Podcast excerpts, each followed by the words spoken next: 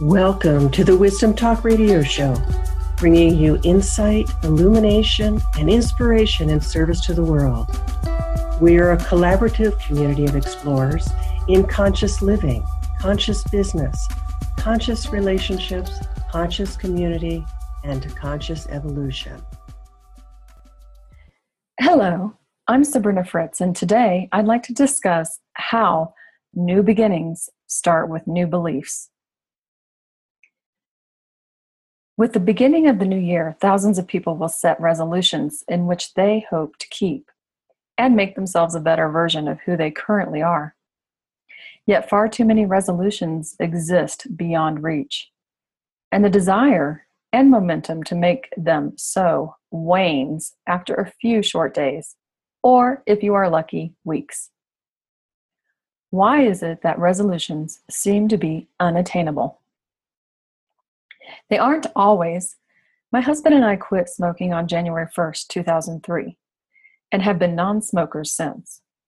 Yes, there is strength in numbers, and when we got past the stage of wanting to kill one another, we were actually able to support each other in our mutual goal. Yet I recognize how rare that truly is. The obvious reason changing life habits is challenging is due to our beliefs. Our beliefs are always running the show. If you have a desire to lose weight, but believe you lack the willpower, or believe you have the ability to enjoy eating healthy food, or you believe you lack the time to exercise, then you likely won't lose but a couple pounds before giving up. It's fascinating that we were born into this world without one belief aside perhaps from that we are unconditionally worthy, yet how many have been able to maintain that belief? Instead, we are indoctrinated into society and molded and melded into ways that are acceptable. We are rewarded for conforming to and mimicking the actions of our parents while being chastised for behaving in ways that emulate our true freedom and authentic power. This Pavlovian approach to society solidifies amnesia and creates false beliefs that dictate the way we experience life. If you want to make true and lasting change, you have to change your belief around the subject first. For example, when I had a strong desire to leave my human resources career that provided benefits for my family and me, I had to change my belief around the need for health insurance. This was extra challenging as I served as the benefit administrator that educated employees on the importance of health insurance and annual exams. My belief in the need for health insurance ran deep, and for many years I used this benefit for not only myself, but my family as well. As I adopted more and more alternative practices, as well as facilitated healing sessions for others, the need for doctor's visits declined drastically. By the time I wanted to quit my job and focus on my healing practice, we were no longer using our family's health insurance. The $10,000 a year price tag, that was far too extravagant for something we didn't use. And that was the cost over 10 years ago. I can't even imagine the cost today. But through consistent awareness and conscious thought choices, I replaced my belief that it was reckless to be uninsured with a new belief that if we needed medical treatment, we would have the finances to cover it easily. I left my career in early 2006 and have not been insured since. Now, I know for a lot of you that's going to trigger you, but I'm not here to trigger you. I'm just here to share my story and my experience. Now, the handful of doctor's visits and physicals for my family members since that time has been easily paid for. I have yet to need medical treatment. There was one time I thought I might need to seek it after receiving three major dog bites from a chow mix through the use of Young Living therapeutic grade essential oils and tapping into my innate healing abilities, which, by the way, you have them too, I was able to thankfully heal on my own.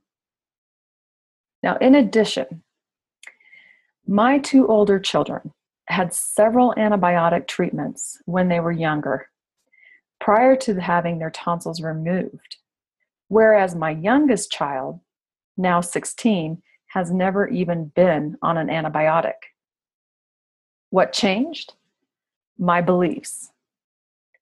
Now, I'm not encouraging you to drop your health insurance. It took me time. For me to get to that point, I had to incrementally align my beliefs with my desires first. The last thing you want to do is make a major life change without properly aligning to it first.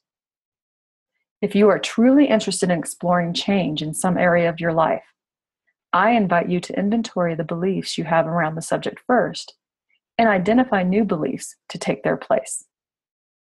Be gentle with yourself. It's a process. After all, you didn't own any of your current beliefs until they were repeatedly forced and ingrained upon you.